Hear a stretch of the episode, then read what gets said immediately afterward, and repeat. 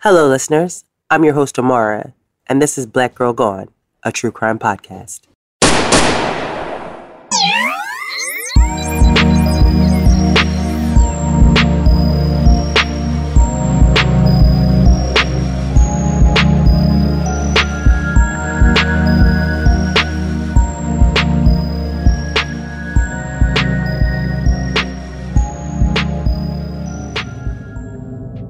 On this episode of Black Girl Gone, we tell the story of Lauren Smith Fields, a 23 year old woman who was found dead in her apartment in Bridgeport, Connecticut on December 12, 2021. The night before Lauren was found, she had a date with a man that she met on Bumble. But when a day and a half went by and Lauren's family had not heard from her, they went over to her apartment to see if she was okay.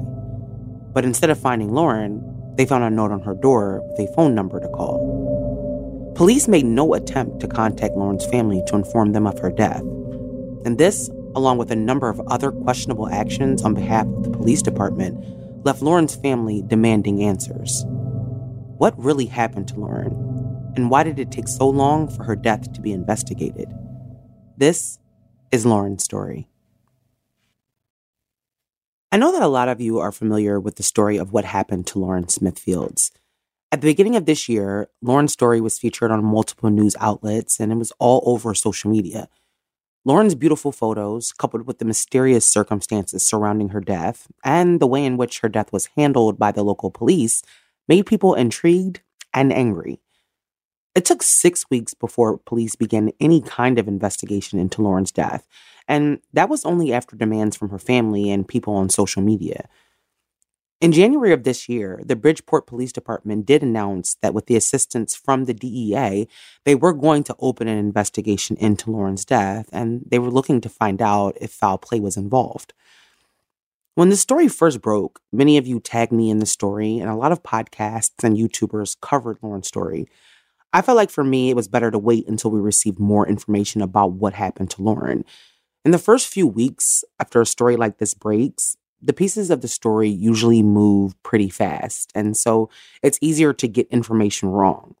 But we are now approaching four months since Lauren died, and her family is still awaiting answers.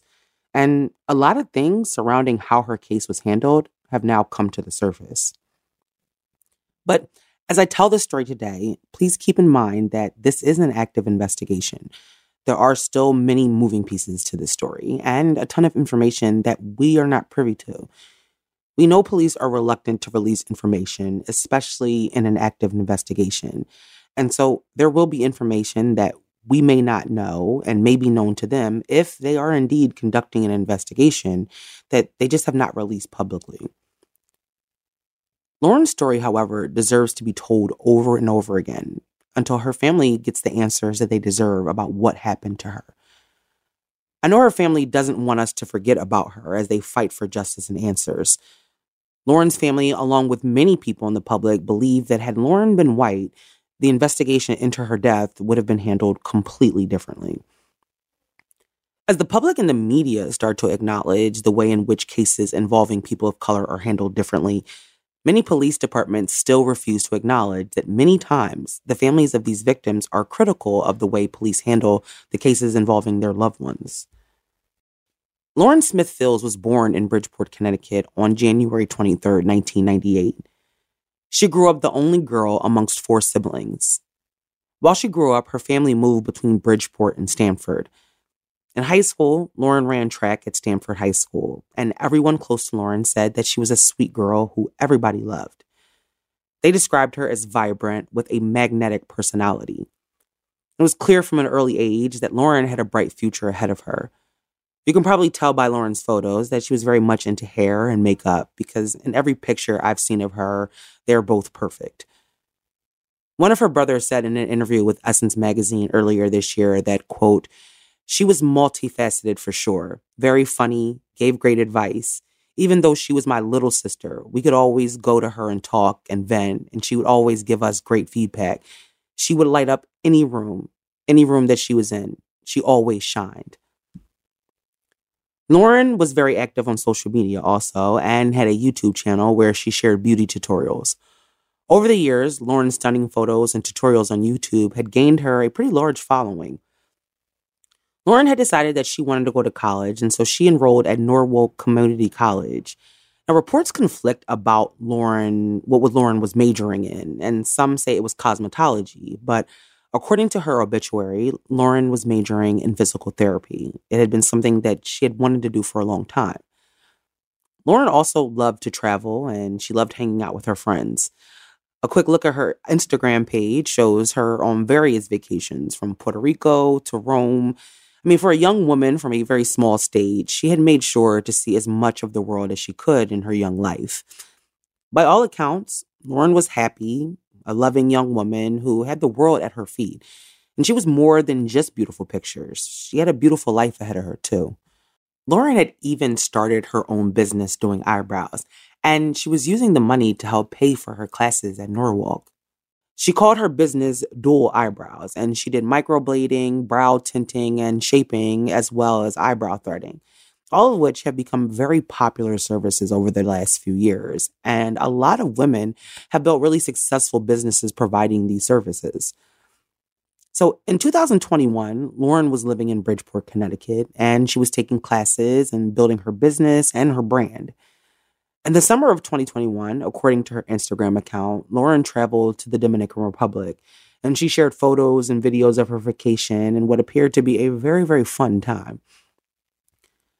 As the year wound down, Lauren had begun discussing plans for her 24th birthday and was planning to go to Greece to celebrate. Unfortunately, Lauren wouldn't make her trip to Greece, and she would never get to celebrate her 24th birthday. Now, as I begin to tell the story about what happened to Lauren the night she died, I need you to keep in mind that the details of what happened come mostly from the man that Lauren was with that night. So when you hear me say he said or according to him, that's why. As far as we know, there are no witnesses to what happened, and Lauren cannot tell her side. The investigation is ongoing, and police have not released any further details or accounts of what happened to Lauren. So if there are things that don't make sense, just remember that all we have right now is the initial police report. Now, Lauren, like a lot of people living in this era, used dating apps to meet people. The past two years, living under COVID restrictions and the inability to meet people while you're hanging out meant a lot of people had turned to technology in order to create human connections. Dating apps have become so popular that saying you met someone online isn't as taboo as it used to be. In fact, nowadays it's fairly common for people to meet on apps like Tinder or Bumble. Now, I personally missed the dating app wave because I've been married for 11 years. So there are parts that I don't know about, but I do completely understand why people use them. Lauren was using a dating app called Bumble, and Bumble is similar to the more popular Tinder. It allows you to create a profile and then you swipe left or swipe right from people you're interested in or not interested in. It's not clear how long Lauren had been using Bumble or whether or not she had been on any other dates that she had met on the app. But according to reporting, on December 8th, 2021, Lauren met a man named Matthew LaFountain on the app. Now, Matthew is a 37 year old design engineer who also lived in Connecticut. It's not clear who made the initial contact or why they connected with each other, but Matthew said that after they met on Bumble, that they later found out that they had a mutual friend on Instagram. And so they began communicating on Instagram. Lauren and Matthew chatted over the next few days. However, their communications, according to Matthew, remained on Instagram. He said that Lauren never gave him her phone number. After chatting back and forth on Instagram, Lauren and Matthew made plans to see each other. Matthew said that Lauren invited him to come over to her apartment on Saturday, December the 11th. Matthew told detectives that before they met, that Lauren had texted him and asked him for $40 to get her nails done and asked him to bring a bottle of tequila with him when he came. Now, Matthew arrived at Lauren's apartment around 9:30 p.m. on Saturday, according to him. He said he called her via Instagram since he still did not have her number. He said he called Lauren twice on Instagram, but she didn't answer.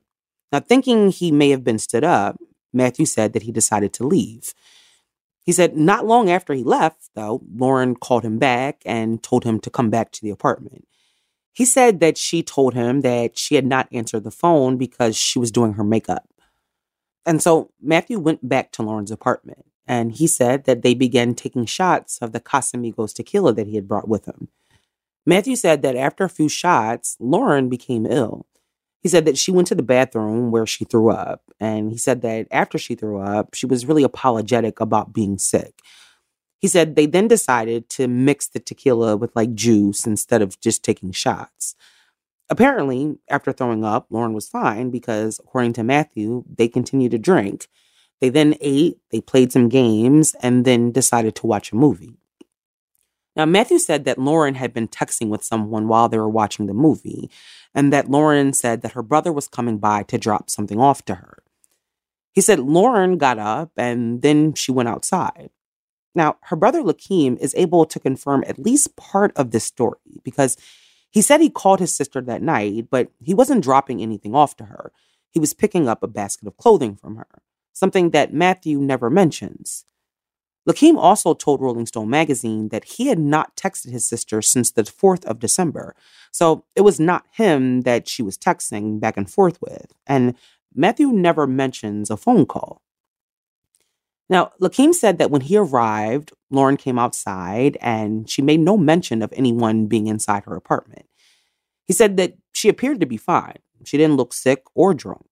Lakeem, being the older brother and someone who was very close to his sister, said that he most definitely would have noticed if she was high and or drunk. Lakeem said that he would have at least asked her what was going on. And she was outside with him for at least 10 to 15 minutes, which would have given him enough time to figure out if she was drunk. Lakeem said that when he last saw his sister, everything appeared to be fine. When Lauren returned to the apartment according to Matthew, she went into the bathroom where she stayed for about 10 minutes. Now, Matthew said that he thought it was quote unquote odd that she was in the bathroom for so long, but that he didn't feel like it was his place to say anything because he didn't know Lauren that well. But after returning from the bathroom, Matthew said that they continued to watch movies and drink until Lauren fell asleep on the couch. Now, after falling asleep on the couch, Matthew said that he carried Lauren to her bedroom and placed her on her bed. He said he then laid down next to her and fell asleep. Matthew said that he woke up at around 3 a.m. to use the bathroom and that he could hear Lauren snoring. But three and a half hours later, Matthew said that he woke up and found Lauren laying on her side with blood coming from her nostril and she was not breathing. How did a date with a new man and a night of tequila drinking turn into Lauren unresponsive in her own bed the next morning? When Lauren's brother left her apartment that night, he didn't know it would be the last time that he saw his sister alive. He also didn't know the battle that he and his family would have to fight to get answers about what really happened to Lauren. Life is so much easier with a great sense of humor. No one ever said it had to be rated PG. Sometimes it feels good to let out your inner smartass and drop a few F bombs. Smartass and Sass is a subscription box meant for the unashamed mouthy person. Get your fix of brazen humor each month. Smartass and Sass items are curated and personally tested by the SNS team, a group of really mouthy people who want you to get a good laugh in your day. SNS partners with some of the best small businesses to bring you trendy and snarky items each month. I really love the unique selection of things that are put in my box each month. The big box, which comes with a mouthy shirt and snarky items, is priced at $54.95. And each big box contains one SNS design t shirt, has between seven to nine unique items, and is valued at over $90. And there are other subscription sizes available too. Subscribe at www.smartassandsass.com. Use code GIRLGONE for 10% off your first subscription order. Follow Smart Ass and Sass on social media for your daily dose of attitude. On Saturday, December 11th, 2021, 23 year old Lauren Smithfield spent the evening at her apartment with a man named Matthew LaFountain. According to him, they met a few days earlier on Bumble, the two had connected on the app, and after finding out that they had a mutual friend on Instagram, struck up a conversation and spent the next three days messaging back and forth. According to Matthew, He had arrived at Lauren's home at 9:30 p.m. and the two spent the evening drinking tequila, playing games, and watching movies until Lauren fell asleep on the couch. But Matthew said the next morning when he woke up at 6:30 a.m., Lauren wasn't breathing and blood was coming from her nostril. Matthew told detectives that he had immediately called 911 after finding Lauren, but there's no information about the exact time the 911 call was placed. However, officers arrived on the scene shortly after 6:30 a.m. on December the 12th. And when officers arrived at the apartment, they knocked on the door and it was answered by Matthew, who police described in the incident report as frantic. The officer on the scene said that Matthew said that the 911 operator had told him to perform chest compressions on Lauren. Matthew led police to the back of the apartment where Lauren's bedroom was, and there the officers found Lauren unresponsive. Now, at this point, Matthew had moved Lauren, and so she was no longer on the bed. She was now lying on the floor. And according to the report, the 911 operator was still on the phone with Matthew when responding officers arrived.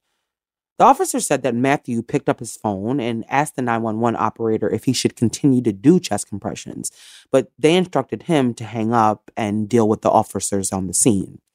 The officers told Matthew that medics were on their way as they could hear the sirens approaching.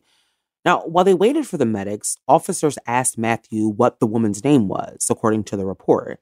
And he told them that he wasn't sure what her last name was, but her Instagram said Smith and her first name was Lauren. Medics arrived and began quote unquote life saving efforts on Lauren, according to the incident report. But it was too late.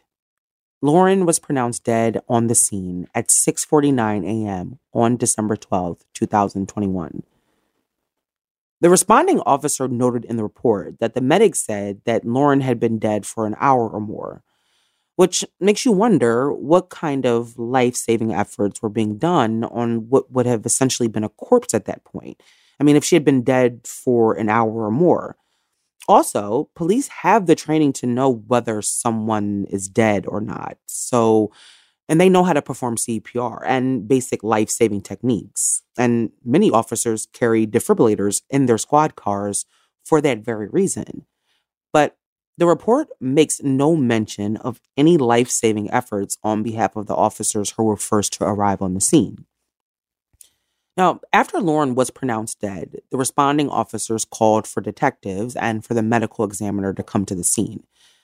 While officers waited for the detectives and the medical examiner, they located Lauren's phone, her passport, her credit card, and $1,343 in cash. All of Lauren's personal belongings were then taken by police and put into evidence.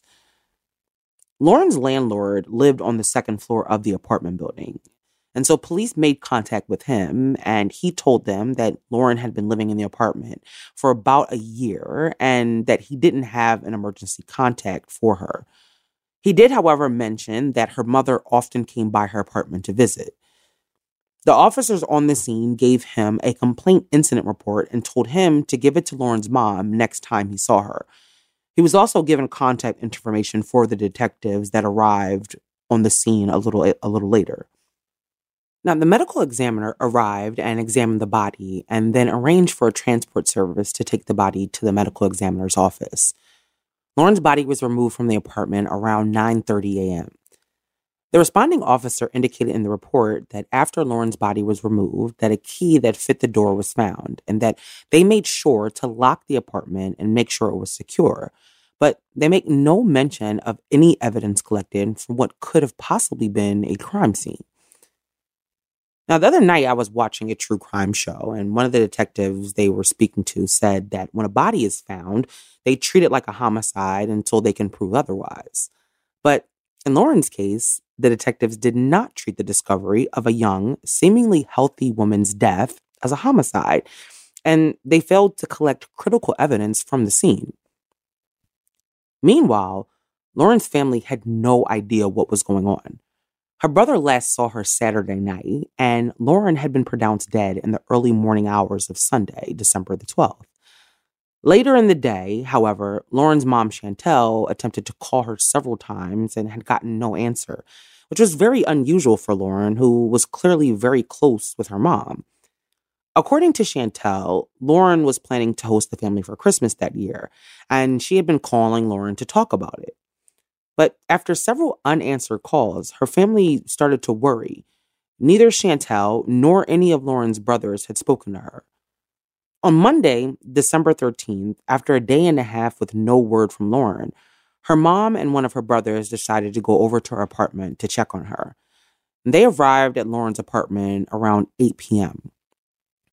But when they arrived, instead of finding Lauren, they found a note taped to her door that read, quote, If you're looking for Lauren, call this number.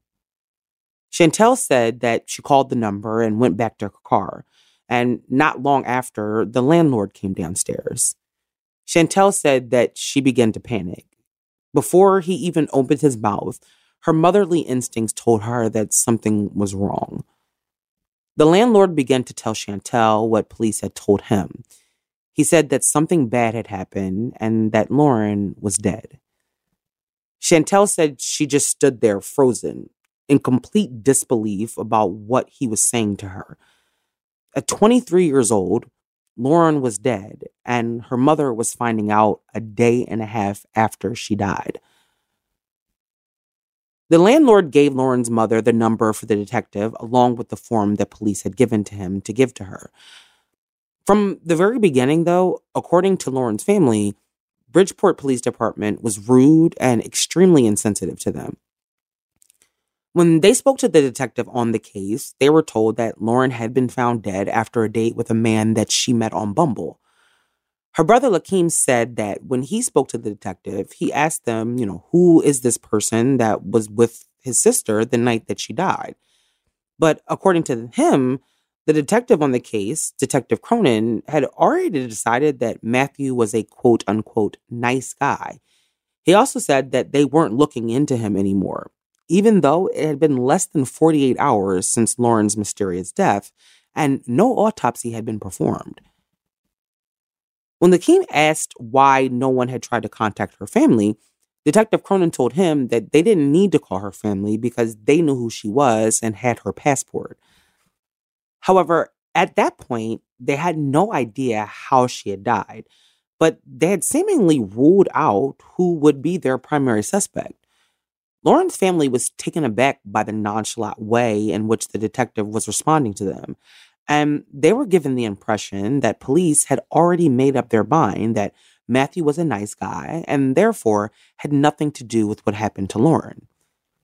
When Lakeem asked the detective if he was investigating Lauren's death, he said that he didn't think there was anything to investigate. Now, how could he have possibly drawn that conclusion so quickly? without collecting evidence, without processing evidence, without an autopsy? Well, Lauren's family wanted to know that too. The detective said that the medical examiner had found no signs of foul play and that Matthew seemed like a really nice guy. And so I guess that's all he needed. I mean, who cares about the actual evidence, right? Detective Cronin, after informing Lauren's family of her death, agreed to meet her family at Lauren's apartment to speak with them further. But Lauren's family waited for 45 minutes and Detective Cronin never showed up. Lauren's distraught family was at a loss. Their world had just been turned upside down, and the police didn't seem to care at all. In the couple of hours that detectives had spent looking into Lauren's death, they had already judged Lauren and her situation and drawn a conclusion that left Matthew as just a nice guy that was at the wrong place at the wrong time. But the problem was, there had not been an investigation. And so any conclusions at that point was premature and irresponsible. After waiting for 45 minutes, Lauren's family left her apartment and they gave Detective Cronin's number to Lauren's dad, Everett. Because Everett had questions of his own.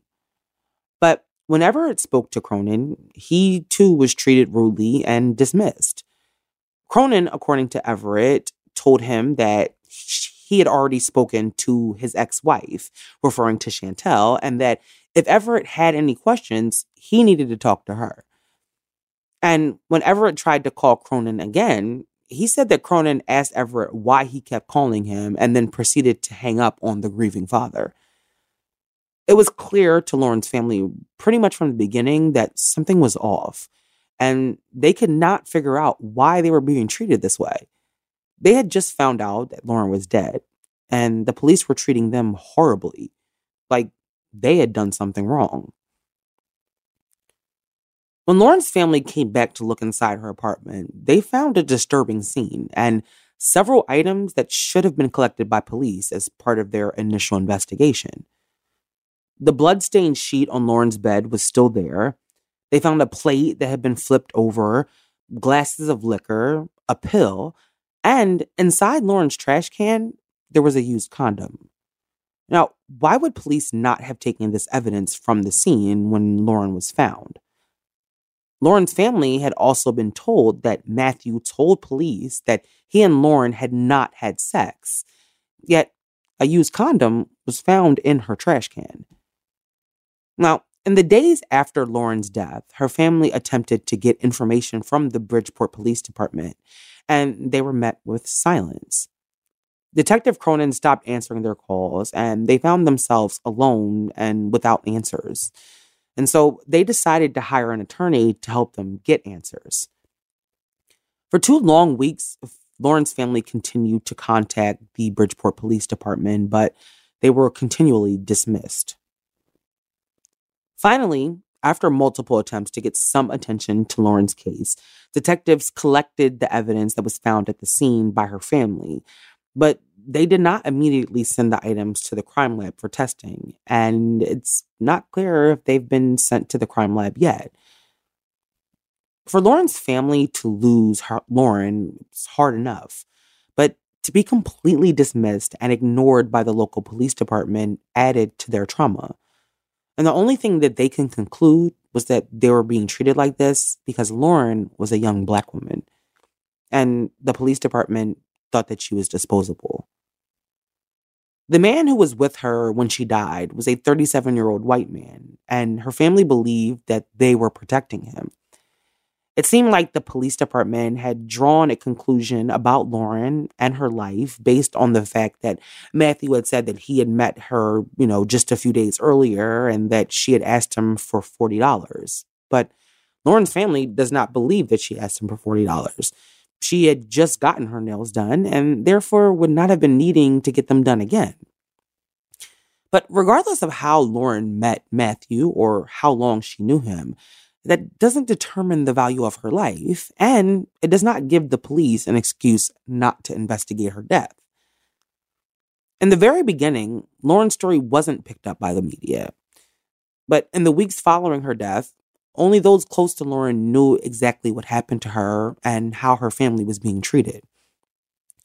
However, at the end of December, Lauren's story hit social media, and quickly it went viral. By the beginning of this year, Lauren's story was all over TikTok, Twitter, and Instagram. At that point, people had little information, but they knew the fact that the death of a young black woman who was found dead in her own apartment after a date was not being investigated was a very big deal. Videos of Lauren's story quickly gained hundreds of thousands of views, and the public began to join Lauren's family in their demand for justice. The mainstream media then began picking up Lauren's story after seeing the outcry on social media. Soon, CNN, ABC, NBC, CBS, they were all talking about Lauren's story on their national programs. Because that's what happens when people's voices become too loud to ignore. The mainstream media didn't pick up Lauren's story because they thought it needed attention. They picked it up because people gave it attention and they couldn't ignore it. On January 24th, 2021, over a month after Lauren's death, the medical examiner released the cause of death. According to the medical examiner, Lauren died of acute intoxication due to the combined effects of fentanyl, promethazine, hydroxyzine, and alcohol, and they determined that her death was accidental. But for Lauren's family, the medical examiners finally only worsened the mystery because, according to them, Lauren was not a drug user. She was not the kind of girl that would use hard drugs. And so finding those drugs in her system for them meant that someone had to have given them to her without her knowledge. There was never any mention of any drugs or drug paraphernalia found in Lauren's apartment, and all of Lauren's family and friends denied that she used drugs. Lauren's family would not accept the ruling of accident in Lauren's death, and they continued to demand a full and thorough investigation into Lauren's death. Now, in a twist, the same day that the medical examiner released the results of the autopsy, the mayor of Bridgeport announced the suspension of Detective Cronin, along with another detective that had been assigned to the case. He also announced that they were launching an internal investigation into their conduct and potential mishandling of Lauren's death investigation. In a statement, the mayor said that sensitivity and care is of utmost importance when working with the family of a victim. There is no tolerance for anything less than respect and sensitivity for family members and their loss. The next day, the DEA announced that they would join the Bridgeport Police Department in launching an investigation into Lauren's death. Due to the fentanyl found in her system, the DEA said that they would do an investigation into how the drugs got into Lauren's system and into who gave them to her. For Lauren's family, however, the damage had been done, and they believed that key pieces of evidence had been lost. They had been re victimized by the Bridgeport Police Department, and they were not just going to go away quietly. In January, the attorney for the family filed a legal notice informing the city of Bridgeport that Lauren's family would be filing a lawsuit regarding the way in which Lauren's death investigation was handled. Matthew LaFountain scrubbed his social media and hired an attorney. He has yet to make any public statements himself, choosing to speak only through his attorney. Matthew, of course, denies any wrongdoing and says that police are not looking at him in connection with Lauren's death. And we're not sure whether or not that has changed in recent weeks. Lauren's family lost all confidence in the Bridgeport Police Department and they set up a GoFundMe to raise money to hire a private investigator. They also want an independent autopsy performed. And it's not clear where the family is in either of those processes. But to date, the GoFundMe has raised over $95,000 of its $100,000 goal. At this point, it's hard to determine where everything stands in the investigation. But we do know that Matthew LaFountain has not been named a suspect or a person of interest. Hopefully, an actual investigation is taking place, but we'll have to wait and see what happens and what police find out. In early March of this year, the Connecticut legislator proposed a new bill that would require police departments to notify next of kin within 24 hours of death. The bill was a direct response to the deaths of Lauren Smith Fields and another Connecticut woman named Brenda Rawls. Brenda was found dead the same day that Lauren was, and her family was also not notified of her death. They found out two days later when they searched for Brenda, only to find out that she was at the coroner's. No one had contacted them either. There are still many unanswered questions about what happened to Lauren on the night of December the 11th. But I think it's pretty clear that the Bridgeport Police Department failed Lauren's family. If her family had not been determined to get answers, and if people on social media hadn't latched on to Lauren's story, we may know even less than we know now. As part of the pending lawsuit, Lauren's family attorney says that he has received multiple calls from people saying that Matthew LaFountain and Detective Cronin knew each other. And if that's true, it could explain a lot. For Lauren's family, they're determined to keep fighting and they don't want anybody to forget about Lauren. She was their daughter, their sister, and their friend.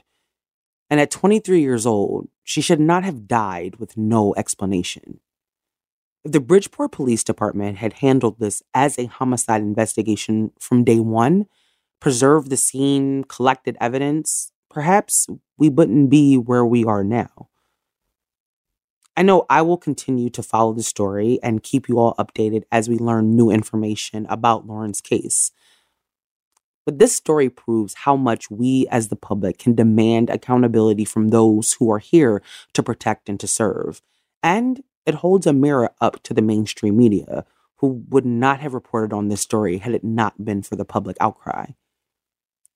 I pray that Lauren's family receives the answers that they need. And if someone caused Lauren's death, then they deserve for that person to be held accountable. Lauren Smith Fields was 23 years old when she died on December 12, 2021. She was not only beautiful on the outside, but everyone who knew and loved Lauren said she was even more beautiful on the inside. Do not forget about Lauren or her family. They still need you. Thank you for listening to this week's episode. We will be back next week with a brand new story. Join us on Patreon for exclusive minisodes and ad-free episodes. As always, like us on Facebook, follow us on Instagram and TikTok at Black Girl Gone Podcast. Listening on Apple Podcasts? Show your support for the show by leaving a review and a five-star rating.